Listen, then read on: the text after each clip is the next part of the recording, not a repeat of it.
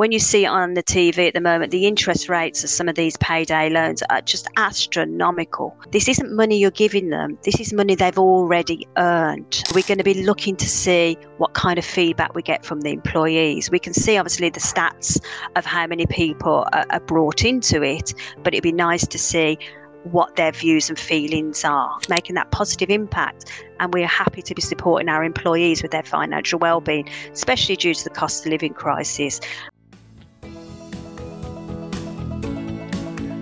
Welcome to the Payroll Podcast with your host, Nick Day. Find out what it takes to truly discover what it takes to elevate your career within payroll as we meet with the industry leaders who are shaping the industry for tomorrow. Hello and welcome back to the Payroll Podcast. My name is Nick Day. I'm CEO at JGA Recruitment Group, and we are specialist payroll recruiters operating in the UK, EMEA, and the US. Now, of course, if you are a regular listener to this show, please do remember to subscribe to it. Please do review it if you get a moment. But most importantly, please do share it with all of your payroll colleagues and friends because together we want to raise the profile of global payroll. And we can do that with your help. Now, today I'm really, really excited because we've got an absolute industry thought leader on the show today. Uh, we are joined today by Dianne Hoodless, who is very well known within the payroll industry, certainly here in the UK. She's currently head of group payroll compensation and reward for TFG Brands, who own many brands I'm sure many of you listeners will be familiar with. These include Hobbs, Whistles, Phase 8, and others, to name just a few. But she's more than just the head of group compensation and reward. She's also a member of the board of the directors at the Chartered Institute of Payroll Professionals, also known as the CIPP. And it's an organization that she's been part of in one capacity or another for over 20 years, where she's been training and advising on the next generation of payroll professionals and supporting the industry to the, be the best it can possibly be. But I can't even stop there because Dianne is also extremely well versed in software implementation. In fact, she's led implementations of both Workday and ResourceLink, and she's managed huge, large scale multi-sited payroll operations as well. In fact, she's so well respected in the payroll industry that in 2018 she was awarded individual chartered status, and in 2020 she was named CIPP Payroll Manager of the Year. She's also a Reward Strategy 300 member like myself. Uh, and it's, well, amazing to have you on the show, Dianne. It's been a long time coming. How are you feeling today? I'm very well, Nick. Yourself? I'm very good indeed. I'm excited to have you here. We've been trying to get this arranged for a while, and here we are, and uh, we're, we're together. So I'm going to ask you a question which might sound easy on the surface, probably a little bit deeper than it needs to be. And We're going to go into what does the word payroll mean to you? Oh, payroll. It isn't an easy question because payroll is such a big and complex area. But me personally, it means passion, passion and dedication because you have to be passionate about what you do and be dedicated to deliver the outcomes that you want to achieve. So, making those payments on time, correctly conforming to the legislation, which I normally say to my students is a bit like the payroll um, guide law, if any of those uh, there uh, are into Girl Guides and uh, Scouts, for example, because we all we are very passionate about what we do in payroll. So, so what does so that's what payroll means to me. It means to me about being passion, about passion. I have also been said in the past that to me as an individual, I'm a bit like a stick of rock. If you were to break me open, you'd find payroll running all the way through me. And I think that's pretty correct as well because I've turned a job into my profession. And that's what I love about payroll. It is my profession. And your profession, by the sounds of things, has also become your passion. So, what a great place to start. And I love that rock analogy. I think there's a really good hashtag out there, passion for payroll, which I think Max van der Klisper started. He's been a guest on this show in the past. And uh, he speaks as passionately as you do about the profession. I'm excited to get into that today. But let's take our listeners back then before we jump into the nitty gritty today. Let us I've obviously given a bit of an insight into your background in the introduction, but it'd be wonderful to understand a bit more about what drives you in payroll, some of the journeys you've been on in your career during your your, your payroll journey that's led you to, to being on the show with me today. Okay, so we need to go back 36 years. So, the, yes, that's how long I've been in payroll. So, how did I actually fall into payroll? Well, did I actually fall, or did I know that that was something that I wanted to do? Well, how the story starts is that I was working for Rover Group, as it was back then, and I'm mere YTS, so that Youth Opportunity Training Scheme, not knowing much what I wanted to do in life, um, you know, mere 17 year old. what I was actually doing at the time, and uh, yes, you have to really cast your mind back and put the you know a visual in your thought mind here.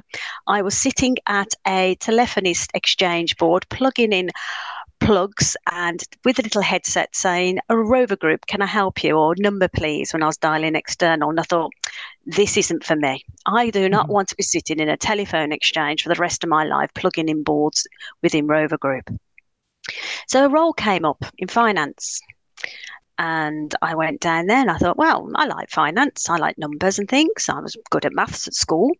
Um, I never actually got that role, but they did ask me that that question: Do you like maths? And the answer to that was yes. And the rest is history. That was how I started in payroll because I liked maths, and had an opportunity for me at Rover Group to, to um, become a payroll assistant um, which was such a exciting opportunity that going from a mere YTS at 17 to having actual proper money um, and working in payroll, then I had that sort of bug. I got the payroll bug. Um, and that's where I stayed. I stayed with the Rover Group, who ended up with various names and owners after that for 31 years. But then I got to a certain age. They say a woman at a certain stage. Well, I got to a woman at a certain age because I decided that if I didn't leave Rover when I chose to, I would be there to retirement. And I thought, I've got a lot more to offer than just sitting here doing this for the next 5, 10, 15 years, depending on when I retire. So I started to look around, and that's when I ended up going to in Howden Insurance Brokers, completely, totally different from mm-hmm. manufacturing. I cannot tell you how different looking after insurance brokers um, are compared to looking after people who are manufacturing. So I, st- I stayed there between four to nearly five years, um, and I thought I need to go back to roots, but I don't particularly want to go to, ma- to manufacturing. So I ended up for retail, which is pretty similar to manufacturing, and I'm very happy here and have been here for nearly two years. Um, but yes, payroll has always driven me. It's driven me to the person that I want to be. I am proud of what I've done. I always wanted to achieve some types of qualifications, um, and payroll has allowed me to do that. As I, as you know, that um, I've got charter status, but I've also got a master's degree in business and reward within payroll. So it allowed me to do things that I never thought I could actually ever and see actually actually ever should I say do Yeah, what a fantastic story! But also, you, you've you've immersed yourself in the extracurricular piece as well. You've been part of the CIPP, both as a trainer. I think you've worked as a tutor. You're now a non-exec board member. Now that takes passion, that takes commitment, that takes someone wanting to really, you know, improve the industry. So where does that drive come from? Where do you find the time? And and tell us a little bit about that journey and your your experience working with the CIPP.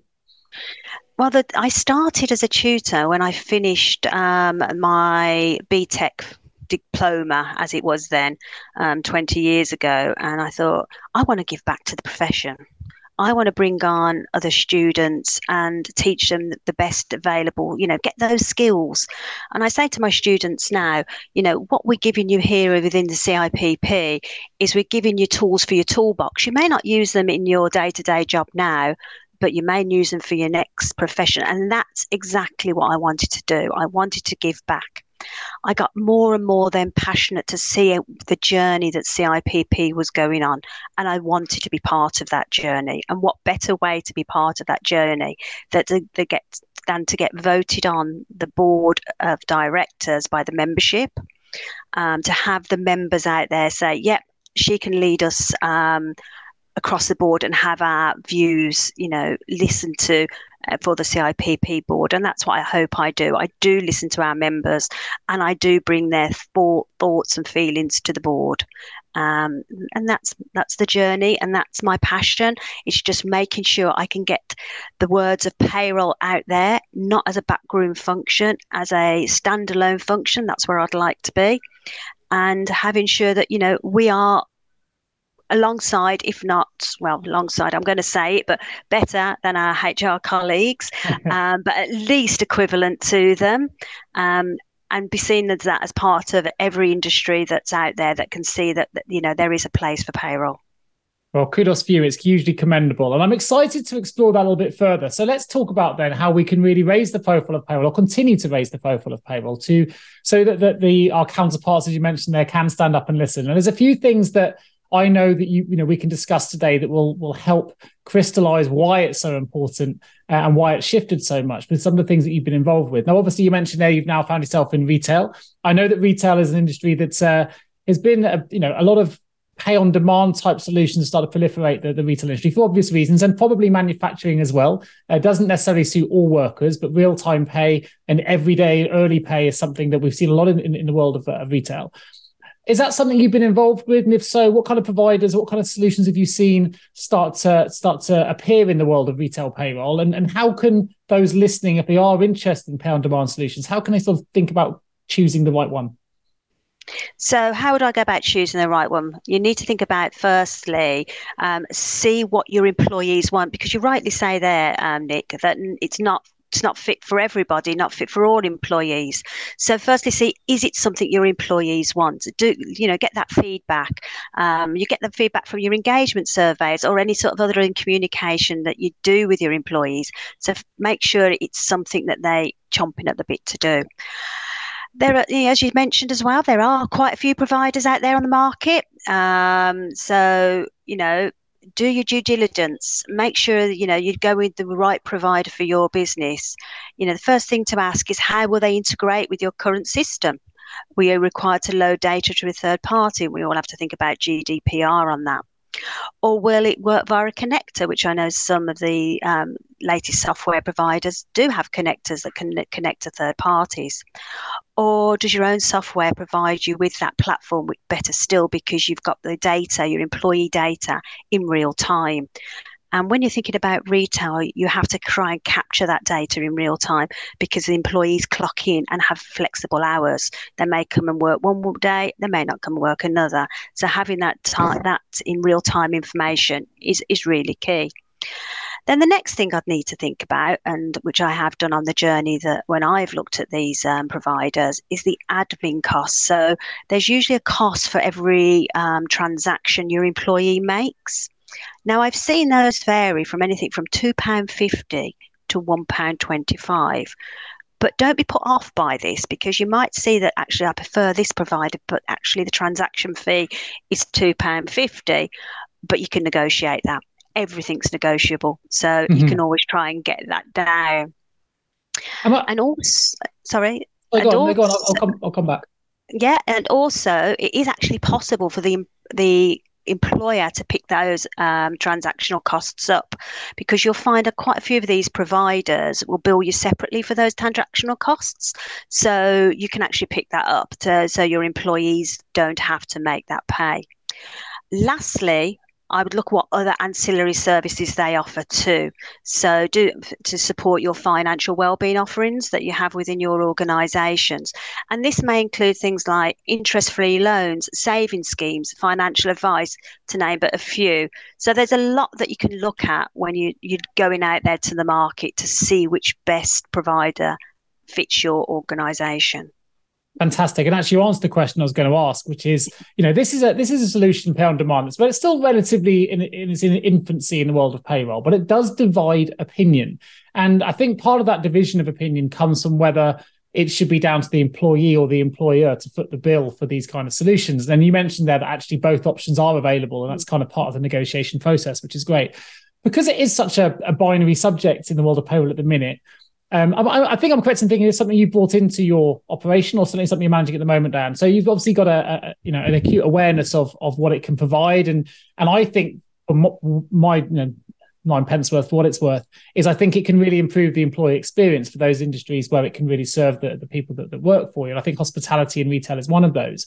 And I think the payroll has moved a lot more into the realm of employee experience and improving that, which makes it more strategic. But from your perspective, if there is someone listening to this that perhaps isn't bought into the the idea of pay on demand, uh, perhaps either morally or because of the time or because of the financial, whatever it might be, what would you say to those people? What kind of things perhaps they could look at to try and change their perspective or to raise awareness? Um, and that's probably the first part of the question. The second part of the question is then how complex is it to manage once the scheme is up and running?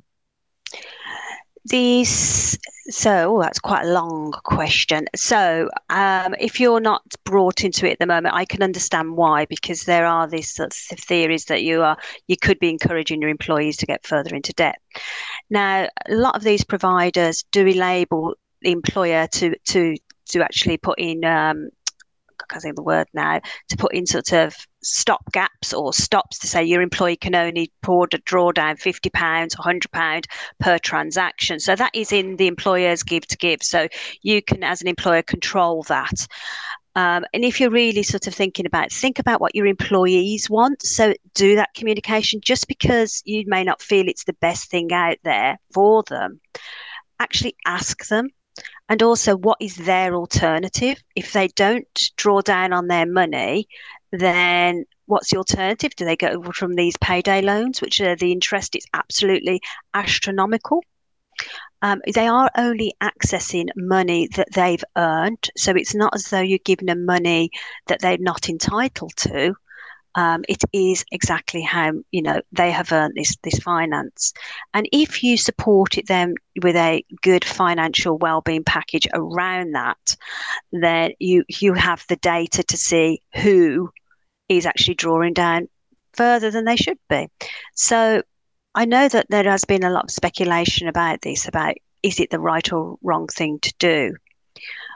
But let your employees have that freedom of choice. If you haven't got it in there, what alternative are you giving them? Yeah, I think that links back to the employee experience piece. How important has financial education been alongside? I know a lot of the providers do provide some financial educational support alongside their solutions. Is that something you've you've been able to communicate with your employees in doing your solution as well? Yeah, absolutely. Um, having a financial well-being strategy can go a long way to helping employers feel better about their finances. So employers start to feel better about their finances if you have some kind of strategy in place as an organisation. But not only that, it um, you know, sorry, excuse me. So not only that, but it can also have a positive impact on the employers too. Now, I have some statistics around this. Um, the Financial right. Wellbeing Index stated that money, money worries are the biggest cause of stress for the UK employees. They are damaging the business too, often resulting in like their staff sickness, the case of financial will. You know, the, this makes the case for financial well-being at work absolutely compelling also, um, you might find that you, that the uh, two, 4.2 million of workers' days each year are lost in absences because of lack of financial well-being. That can actually equate to 6.2 million in lost output. And that was some statistics that the Centre of Economics for Business and Research came up with. So you can see that, you know, it is important that we start to think about those employees' well-being and how they are, you know, being dealt with, and how what type of financial well-being packages we have in the um, around for our employees. Also, Neyber in 2018, I know that's going back a while, said that actually nearly seven in 10 employers believe that staff performance is negatively affected when an employee is under financial pressure. So, by having financial well-being in place, by having um, maybe early pay or a drop down or some other financial sort of support, you could be, you know, helping those pressures on your employees. So, by implementing that uh, financial well-being solution such as targeted support and guidance you can help employer employees have any short or medium term financial challenges and pave the way for more secure long-term future. Have you ever asked yourself how can i recruit payroll staff effectively? Please don't give up on your recruitment project just yet here at JGA Payroll Recruitment, we appreciate the difficulties associated with attracting, recruiting, and retaining top payroll talent. We also understand just how costly a poor payroll hire can be. JGA Recruitment are a niche payroll recruitment agency who will partner with you to resource payroll candidates who will improve both the accuracy and efficiency of your payroll department. Contact us today on 01727 800 377 or visit jgarecruitment.com to find out more. So then this in this then going further to this, this could help ease the stress that can affect employees' mental and physical well-being, and in turn for the employer, reduce absenteeism, boost employee performance, and maybe, just maybe, improve staff retention. Yeah, it was a pretty compelling case. I think certainly the um, the talent attraction and retention piece is something we're seeing as recruiters here, right? It definitely has an impact. And if some a company offers it and one doesn't, and you're on the fence between two decisions, you're typically going to go with the one that can offer you a flexible pay solution because it gives you more control, it gives you more choice. And we know from the Great Resignation or the Great Awakening, that's what employers are looking for: more choice uh, and, and, more op- options, really, to, to manage the way they want to you know, manage their own finances and well-being. Interestingly, some additional statistics that I read recently this week was that um, I think it was payments.com said that 61% of businesses believe that a real-time payments will provide them with a competitive advantage. So, you know, this is definitely now very much in the in the mind's eye of businesses looking forward that want to improve their solutions for their employees.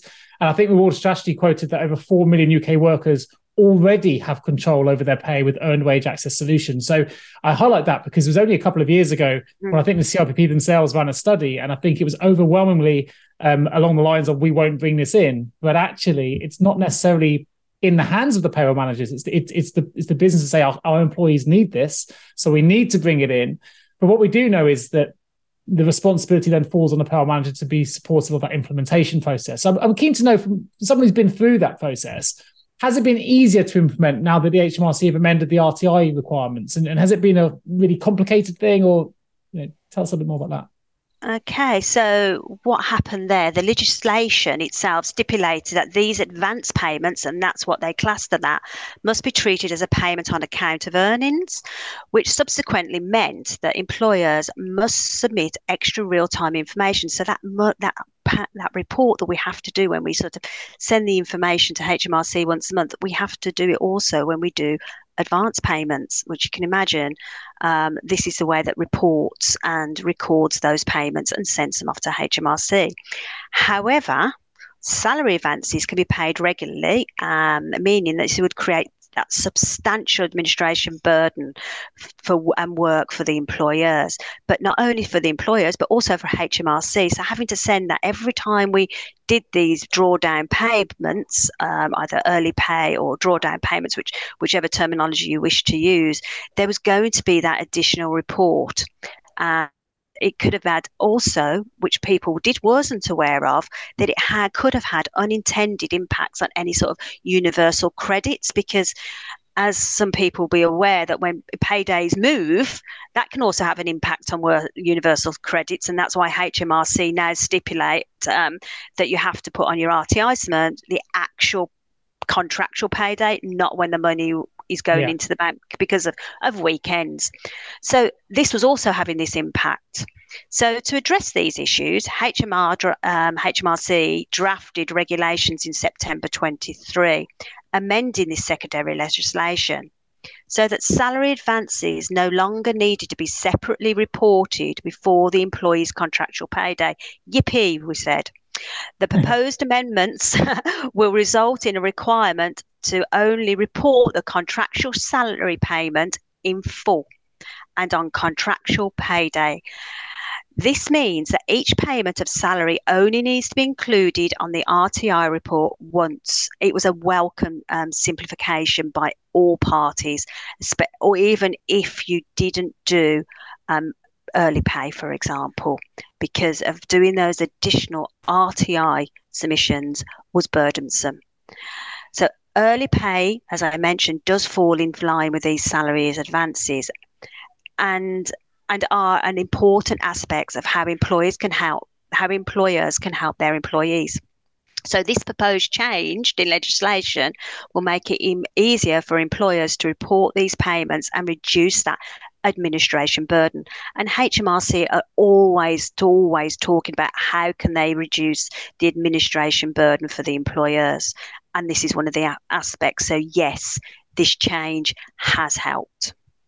Well, I think it's refreshing to hear that they've simplified something. I think there's a lot, you know, I would say bring back the simplification of many other aspects, national minimum wage, national minimum wage and other aspects, I think could be simplified uh, yeah. as well. But hey, we've started it, so that's good. At least there's, there's, you know, something's been simplified because the role of the payroll professional is uh, is complex and challenging, as we know.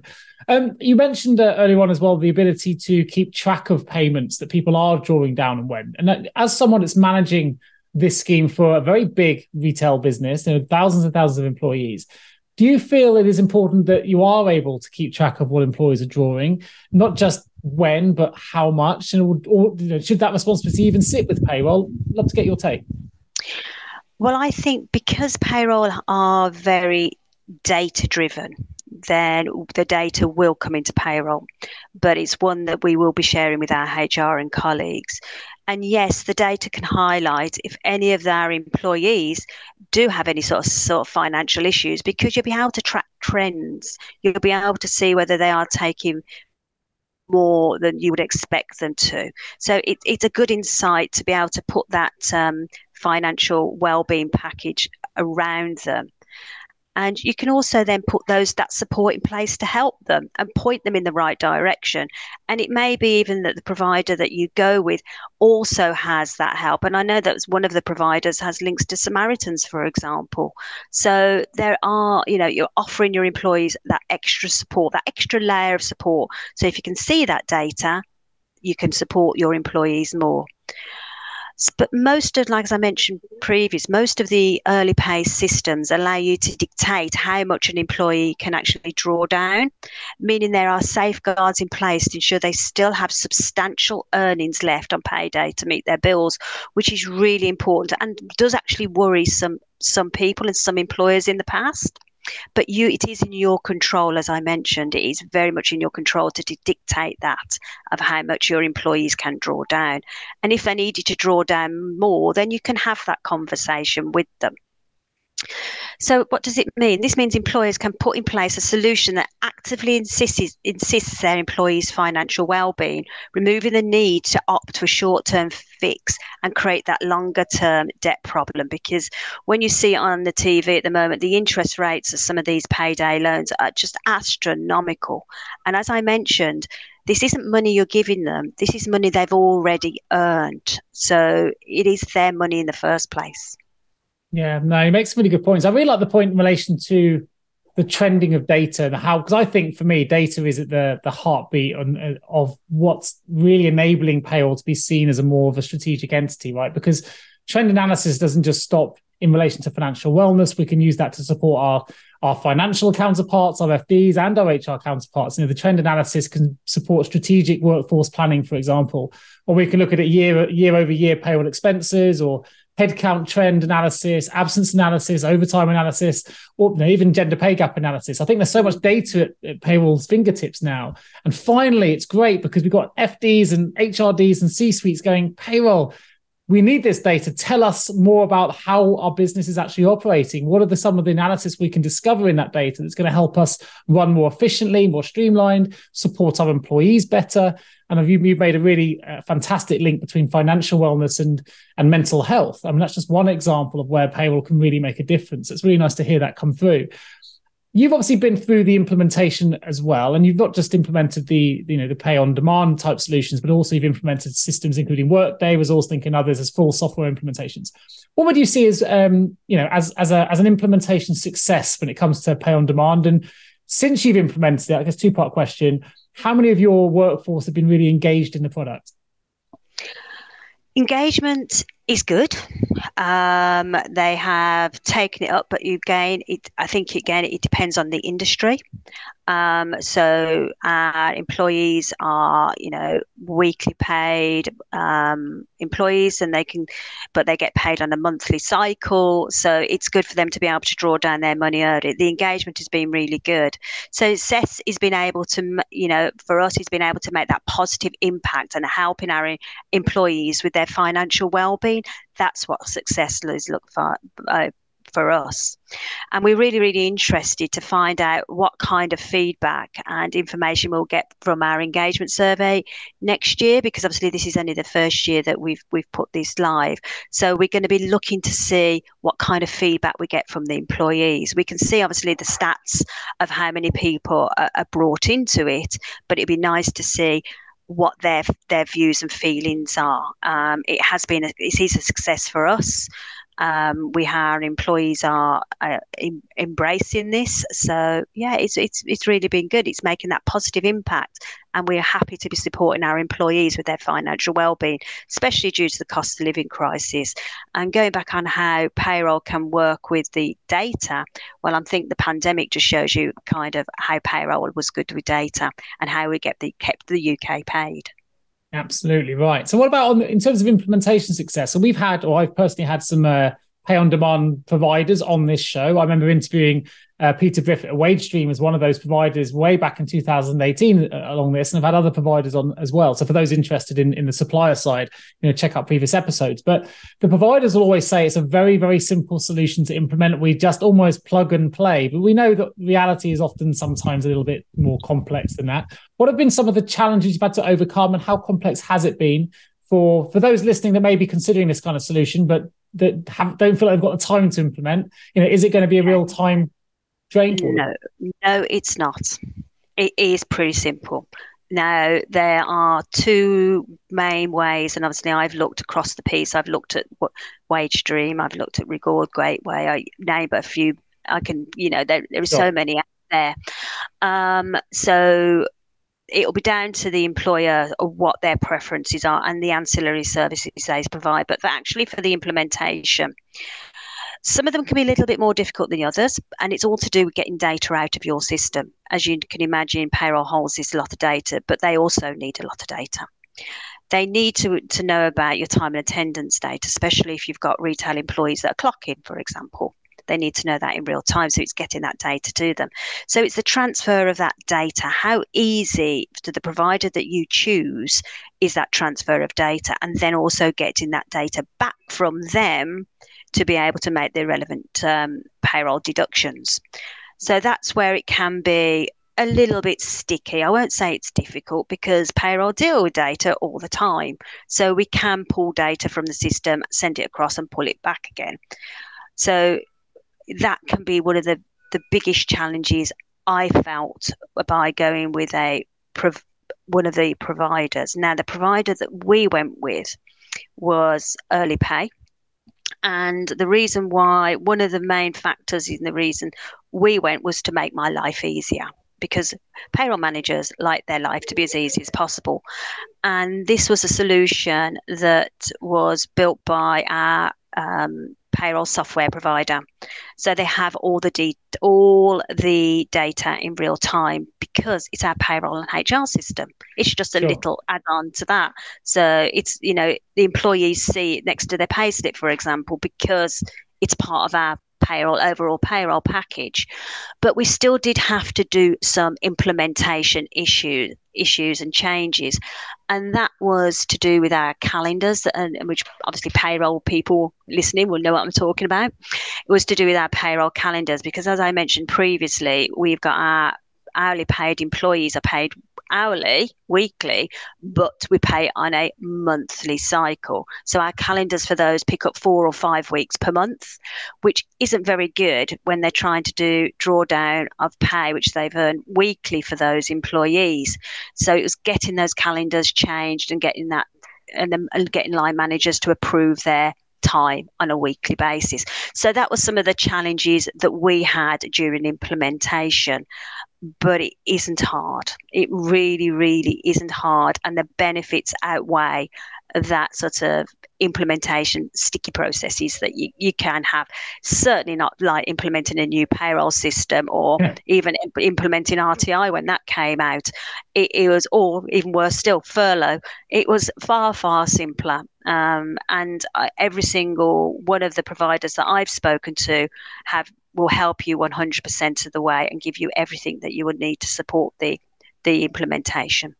Oh, well, that's really, really positive to hear. And hopefully, those that are considering it can go forward now with, a, with some renewed confidence, knowing you've been through it and it's not that complicated.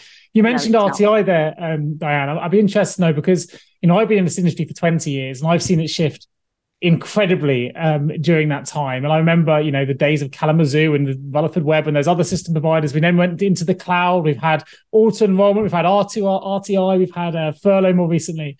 And now we're in a world of data, which data's always been there, but in terms of the utilization of that data and linking that very much to the employee experience, which I think is a really exciting shift. And I don't think we used to talk about payroll and employee experience in quite the same sentence uh, as much as we talk about it these days. And you've, you've very articulately talked about financial wellness and the link there today really, really well.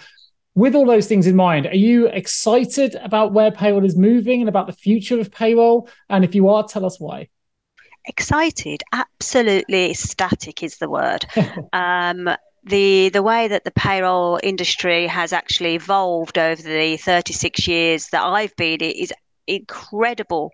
You know, I wrote an article not long ago you know, if I had a TARDIS, and you know, if I had a TARDIS and I could go back to when I started in payroll and speak to the payroll manager at the time who was locked away in his little office and say, do you know what's coming and what payroll will be like in 30 odd years time? I'm sure he would not have believed me. Well back then they didn't even know the internet existed so you can so you can actually imagine. I'm absolutely ecstatic of, of where it, it you know the focus that's on it these days. You know, even just down to the National um, Payroll Week, we we got you know recognition from the government for which is absolutely brilliant. The pandemic, we were, you know, one of the key workers. Payroll is, is is not what it used to be. You know, you people are now choosing to go into work in payroll, not falling into payroll because they can see the benefits, they can see the progression, they can see what you could become. You know, you could start off as a prevention administrator uh, uh very early on. Then you could be head of like global payrolls looking after strategic data. There, it's so much that you can do when you start out in payroll, where your career could finally, where your career could finally end up. You know, I would never have thought when I started 36 years ago, um, put, plugging da- data into a green terminal, that I would be head of um, compensation and, and, rewards here at um, the Foschini Group or the TFG Brands London it's amazing where payroll has taken me and that we're going back to the fact that I've made it my profession because it is my passion.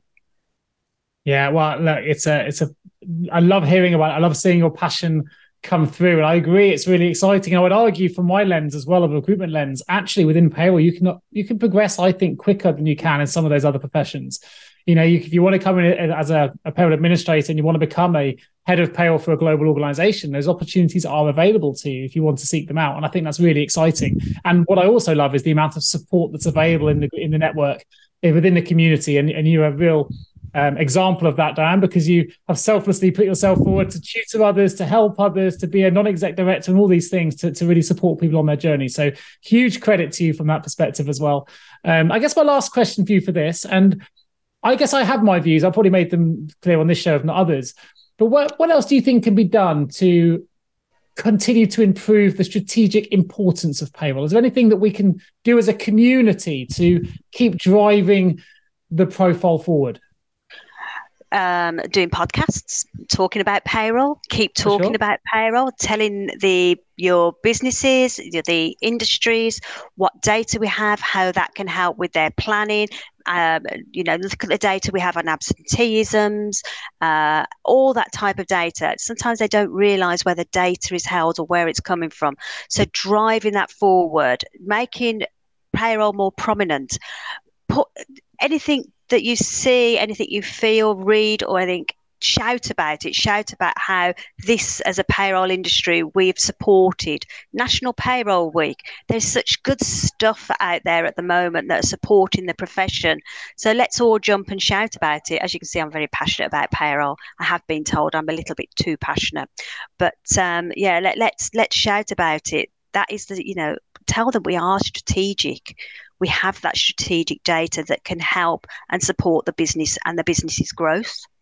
Yeah, fantastic. By the way, I don't think you can ever be too passionate about oh, anything. And I think that's one of the greatest gifts we have is to be passionate about something. That's what drives things forward. So uh, don't let anyone tell you you're too passionate. I would like to think I'm really passionate about the industry too. And I don't even work, you know, I don't process payroll, but it's a it's an industry that I've been in ever since I left university, and it's been very very good to me. And we'd like to give something back as well. So um, no, it's been fantastic to hear about your experience with, with early wage access for sure. Your experience in the in the payroll industry, um, Dianne, the success you've had, and um, I love to get your view because you're so well respected and you've seen so many changes that it's really encouraging. I think to understand that you you believe it's a a really exciting future, and hopefully those listening to this will be will believe that too yeah. because I believe it's true.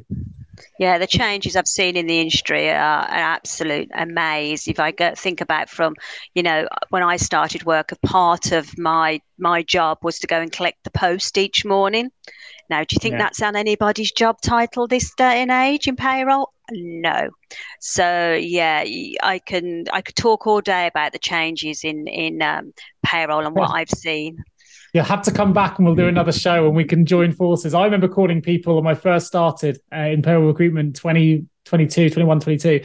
And uh, there would be payroll people with in offices with no windows. You know, it was yeah, just at the back somewhere, and it was yeah, it was horrendous. So we've come an awful long way since then, which is great. But listen, let's open the payroll vault. Entering the vault. We've got three short questions for you. I'm going to start with this. One piece of advice you would give to someone working in payroll right now? Keep going. It's worth it. Don't give up. You'll have your bad days, but you'll have your good days. So keep going. Yeah, fantastic. And that's the journey, right? That's that, that's what it's all about. It's the journey, not the destination. Absolutely. the highs and the lows. Uh, if you had the power of foresight and you could change the entire payroll industry with one action or one improvement, what would that action or improvement be?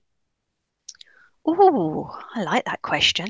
Um, if I could change the industry now, I would like to make sure that it was on the tip of everybody's tongue, not back to, as you mentioned, just about it being seen as in offices with no windows, that we are in the thought of everybody, not just when it goes wrong. Yeah, nice, nice. And who are to that? That's that's the mic drop moment there for people listening. I fully agree. And last but no means least, a little bit of fun for you, Dan. Uh, if Payroll was a song or a movie, what song or movie would it be and why? so if it was a song or a movie, um cool. I can't think. So a song or a movie if it was payroll. Now, now you've asked me. Now I'm thinking about some of the songs that are some of my favourite songs here. Um, oh, I actually can't think. I think actually more about what payroll professionals are, and I think that would have to be Meat Loaf, bat out of hell, because we are like bat out of hell, serving everybody else's problems. So perhaps not the payroll in itself, but actually the people that work in it.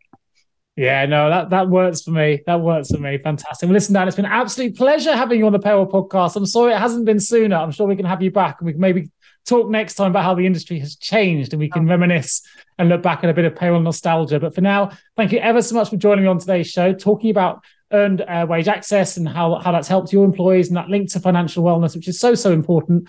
Um, of course, if you are interested in linking with Dianne, I will put her LinkedIn profile in the show notes so you can connect directly. And of course, if you are a payroll leader listening to this show and you need support with a payroll related vacancy, well, that's where we can come in. Please to get in touch with either myself or any of my team at jgarecruitment.com. There will be a link in the show notes for that as well, along with my own personal email if you want to get in touch.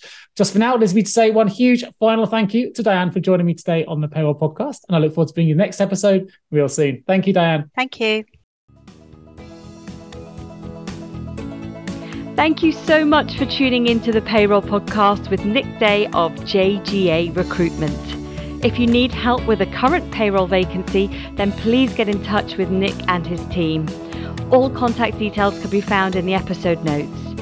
In the meantime, to make sure you never miss a future episode, please subscribe to the show through any of your favourite podcast channels. Till next time.